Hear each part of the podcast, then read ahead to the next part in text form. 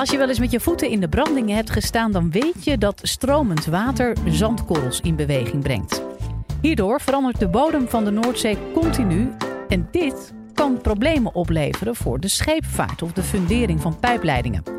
Pieter Roos van de Universiteit Twente vertelt je in deze podcast hoe wiskundige modellen ons helpen het samenspel tussen zand en water beter te begrijpen. Live vanuit Club Air is dit de Universiteit van Nederland. Wie van jullie heeft vroeger als kind wel eens met een emmertje en een schepje op het strand gespeeld? Uh, het strand als zandbak om in te spelen, een herkenbaar beeld voor ons allemaal. Maar wat dat schattige kereltje toen nog niet wist, is dat de Noordzee in feite ook een zandbak is. Maar dan eentje voor grote mensen. Die halen er zand uit voor de kustbescherming, uh, voor de aanleg van een tweede Maasvlakte. Uh, ze leggen pijpleidingen en zetten er allemaal windmolens neer. Allemaal activiteiten uit de civiele techniek. En dat is het vakgebied waar ik nu met mijn wiskundige achtergrond werk aan de Universiteit Twente. En om die activiteiten goed te managen, moeten we bovendien beseffen dat die Noordzee een dynamische zandbak is. En daarmee bedoel ik eentje die voortdurend van vorm verandert. Uh, en dat laatste komt door de laag water die erop staat, van enkele tientallen meters. Voor een zee is dat eigenlijk best weinig. Uh, zeker vergeleken met oceanen, waar het op sommige plekken wel kilometers diep kan zijn. Maar hoe dan ook, die laag water die beweegt heen en weer door de getijstroming en de golven die we allemaal wel kennen. En iedereen die wel eens met zijn blote voeten in de branding heeft gestaan, die weet dat stromend water ook zand in beweging kan brengen. En dat fascinerende samenspel van water en zand zorgt ervoor dat er allerlei fascinerende patronen liggen. Denk maar aan de welbekende ribbels op het strand.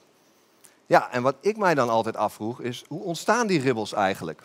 En vandaag voeg ik daar specifiek aan toe, hoe helpt de wiskunde ons om die ribbels beter te begrijpen?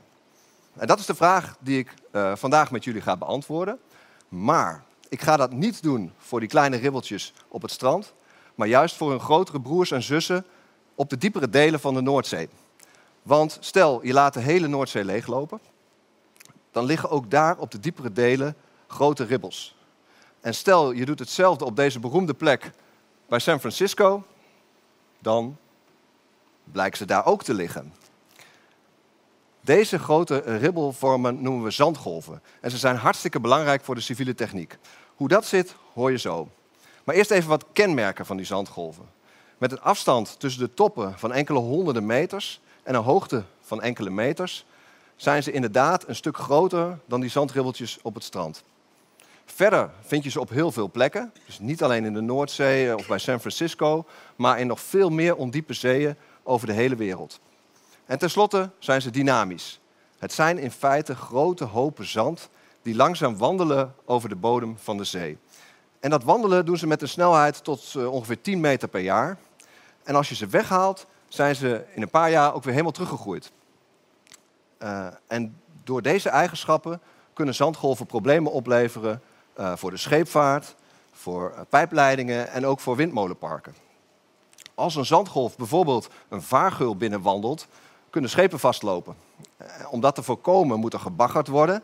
En als je dat slim wil doen, moet je kunnen voorspellen hoe zandgolven bewegen en teruggroeien. En die kennis is ook nodig voor het duurzaam ontwerp en onderhoud van pijpleidingen en windmolenparken. Eh, je wilt natuurlijk voorkomen dat weer door die bewegende zandgolven uh, een pijpleiding los komt te hangen. Of een uh, fundering van een windmolenpaal bloot komt te liggen. Kortom, zandgolven zijn niet alleen erg fascinerend, maar ook nog eens van groot praktisch belang. Dus als ik iets specifieker formuleer, dan is onze vraag: hoe ontstaan die zandgolven op de bodem van de Noordzee? Want dat is een eerste stap naar het kunnen voorspellen van zandgolven bij al die uh, praktische activiteiten in de Noordzee. Uh, en om die vraag te beantwoorden, neem ik jullie mee naar de manier waarop wij aan de Universiteit Twente een wiskundig simulatiemodel maken. Goed, een wiskundig simulatiemodel. Als decor voor ons model kies ik een denkbeeldig stuk van de Noordzee met een oppervlakte van enkele vierkante kilometers. En als ingrediënten gebruik ik onze kennis over stromend water en bewegend zand. En ik zorg er daarbij voor dat we alleen de belangrijkste processen meenemen. Met andere woorden, we maken ons model zo eenvoudig mogelijk, maar ook weer niet te eenvoudig, want dan gooien we het kind met het badwater weg. Of in ons geval de zandgolven met het zeewater. En dat willen we natuurlijk niet. Verder is ons model gebaseerd op de morfodynamische keten. Morfo staat voor vorm, dynamisch slaat op de veranderingen in de tijd. En de keten bestaat uit vier schakels. Uh, en voor elk van die vier schakels stoppen we wiskundige formules in ons model. Goed, laten we ze allemaal even doorlopen. Als eerste schakel hebben we de zeebodem zelf. Die heeft een bepaalde vorm. Hier iets dieper, daar iets ondieper. Kortom, de vorm van de zeebodem. En als tweede schakel hebben we het stromende water. In ons geval met name het getij dat langzaam heen en weer beweegt over die vorm van de zeebodem en dus zijn weg zoekt over de vorm uh, die daar ligt. Als derde schakel, want we weten natuurlijk dat stromend water zand in beweging kan brengen, als derde schakel hebben we het bewegende zand. Nou, dat is een hartstikke complex proces. Hoe werkt dat? Dat kunnen we vangen in een formule. Uh, dat is een vereenvoudiging van het proces, ook al ziet het er misschien uh, best wel lastig uit. Maar met deze formule vangen we dat proces. En in het kort zegt hij feitelijk twee dingen. Eén, hoe harder het water schuurt over de zeebodem, hoe meer zand in beweging wordt gebracht. En ten tweede, door de zwaartekracht bewegen zandkorrels gemakkelijker heuvel af dan heuvel op. En zo zie je dat de vorm van de zeebodem invloed heeft op de manier waarop water en zand er overheen bewegen.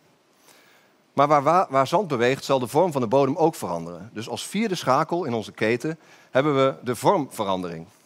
Dat is een langzaam proces, maar het zorgt er wel voor dat we die hele keten opnieuw moeten doorlopen. Met andere woorden, de vier schakels in onze keten vormen een gesloten lus die we voortdurend moeten blijven doorlopen uh, als een soort never-ending story. Goed, nou, we hebben dus een model gemaakt, maar je zult het met me eens zijn, we hebben er eigenlijk nog niks mee gedaan. Maar dat komt nu. Ik ga laten zien dat binnen die gesloten lus van zo even zandgolven kunnen ontstaan als gevolg van een soort morfodynamisch sneeuwbaleffect. Goed, en om dat te doen gebruik ik een zogeheten stabiliteitsanalyse. Even een uitstapje, wat is stabiliteit? Onder stabiliteit verstaan we of iets wel of niet bestand is tegen verstoringen. Is die vlakke bodem stabiel of instabiel? En wat betekent dat dan voor het al dan niet ontstaan van de zandgolven? Goed, wat moeten we doen om daarachter te komen? We moeten onze zeebodem een klein zetje geven. En uh, binnen ons model dus hier zie je de vlakke bodem. Betekent dat zetje geven van die vlakke bodem dat we wat random verstoringen gaan aanbrengen. Een hobbeltje hier, een putje daar, noem maar op. Kijk maar. Dat noemen we de bodemverstoring. En de vraag is nu, wat gebeurt er met die bodemverstoring in ons model? Wel, dat kunnen we uitrekenen. De hobbels en putjes langzaam uitgroeien tot een min of meer regelmatig ribbelpatroon. Inderdaad, als een soort morfodynamisch sneeuwbaleffect, steeds harder en harder tot ze hun uiteindelijke hoogte bereikt hebben. En deze ribbelvormen komen goed overeen met de echte zandgolven in de Noordzee. Nou, dat is goed nieuws. We hebben dus een model gemaakt waarin vanzelf realistische zandgolven ontstaan. Kijk, daar word ik dus blij van. Maar kunnen we ook begrijpen hoe dit zit? En om dit te begrijpen hebben we een trucje nodig. En je zult het raden, een wiskundig trucje in dit geval. Dankzij de beroemde Franse wetenschapper Joseph Fourier weten we dat we die bodemverstoring met die willekeurige hobbels en putjes kunnen schrijven als een optelsom van allemaal golvende patronen in verschillende richtingen, eh, met verschillende, eh, verschillende hoogtes en verschillende afstanden tussen de toppen. Zo'n golvend patroon noemen we een Fourier-patroon. En het is heel belangrijk, het zijn er oneindig veel. Uh, zo heb je lange patronen waar de kammen relatief ver uit elkaar liggen, maar ook korte patronen waar ze juist heel kort op elkaar liggen. En het is belangrijk om te beseffen dat in die willekeurige vorm van hobbels en putjes alle mogelijke zandribbelvormen al opgesloten zitten. Alleen zodanig dat je ze niet afzonderlijk kunt waarnemen. Goed, en zo kun je die simulatie van zo even ook zien. Als een optelsom van allemaal losse simulaties, allemaal losse filmpjes. Eentje per Fourier-patroon. En nu komt het. En dat is het lastigste van, uh, van het verhaal. Omdat zolang die patronen nog laag zijn, blijkt dat we die losse simulaties ook allemaal afzonderlijk kunnen uitrekenen en analyseren. En dat is een heleboel werk. Maar dat vinden we niet erg. Het is een heleboel werk, maar wel een stuk gemakkelijker en inzichtelijker dan in één keer die simulatie voor die hele random bodemverstoring als geheel. Wat betekent dat nou per Fourier-patroon? Wat blijkt is dat elk Fourier-patroon qua hoogte of groeit of dempt. En daarnaast kan die zich ook horizontaal verplaatsen. En dat is weer dat wandelen waar ik het net al over had. De richting en de afstand tussen de toppen blijven daarbij gelijk. En of een patroon groeit of dempt, uh, dat varieert per patroon en wordt bepaald door een competitie tussen twee effecten. Enerzijds de getijstroming en anderzijds de zwaartekracht. Goed, hoe zit dat? Heuvelop blijkt het getij net iets anders te stromen dan heuvelaf. En gemiddeld over beide fasen van het getij, dus zes uur de stroming deze kant op en zes uur de stroming de andere kant op, blijkt er netto een soort netto getijstroming te ontstaan uh, die geneigd is om de zandkorrels van de dal naar het top te duwen. Omhoog dus. En dat terwijl de zwaartekracht juist het tegenovergestelde bewerkstelligt. Die trekt dus de zandkorrels naar beneden. En het is precies deze competitie die, die per patroon bepaalt of die wel of niet groeit uh, of dempt. Goed, voor de korte patronen, want die zijn relatief steil, blijkt de zwaartekracht het sterkste effect te hebben en wint de zwaartekracht het van de getijstroming. Deze patronen dempen dus. Maar voor de wat langere patronen met de kammen loodrecht op de stroming blijkt het omgekeerde te kunnen gebeuren, namelijk dat het getij wint en die patronen kunnen dus groeien. Goed, wat ook kan, is dat alle patronen dempen. Dat kan bijvoorbeeld als de zee te diep is, of als de korrels te grof zijn, of als de stroming te zwak is. In dat geval uh, is de vlakke zeebodem stabiel en verwacht je geen zandgolven. Maar zodra één of meer Fourier-patronen blijken te groeien, dan is de vlakke bodem instabiel en zullen er zandgolven ontstaan. En na een tijdje wordt die simulatie gedomineerd door het Fourier-patroon dat het hardste groeit. Uh, en zoals ik al zei, dat patroon komt goed overeen met de echte zandgolven in de Noordzee. Goed, waar was het ons ook alweer om te doen? Um, oh ja, hoe ontstaan die grote zandgolven op de bodem van de Noordzee?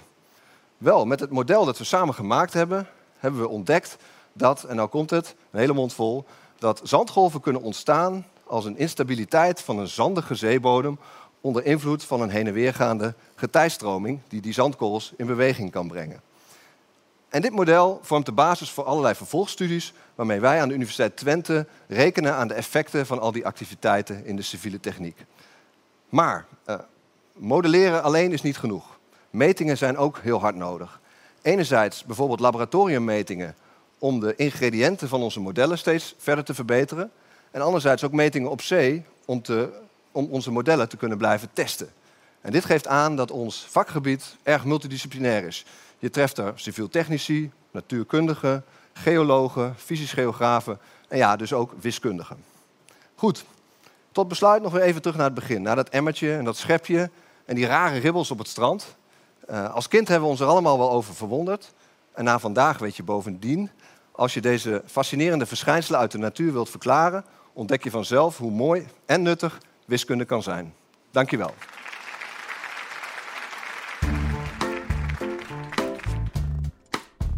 Dit was de Universiteit van Nederland. Wil je nou nog meer horen, bijvoorbeeld over de vraag waarom zoveel millennials kampen met een burn-out? Of hoe je een oogbal kunt bioprinten? Check de hele playlist.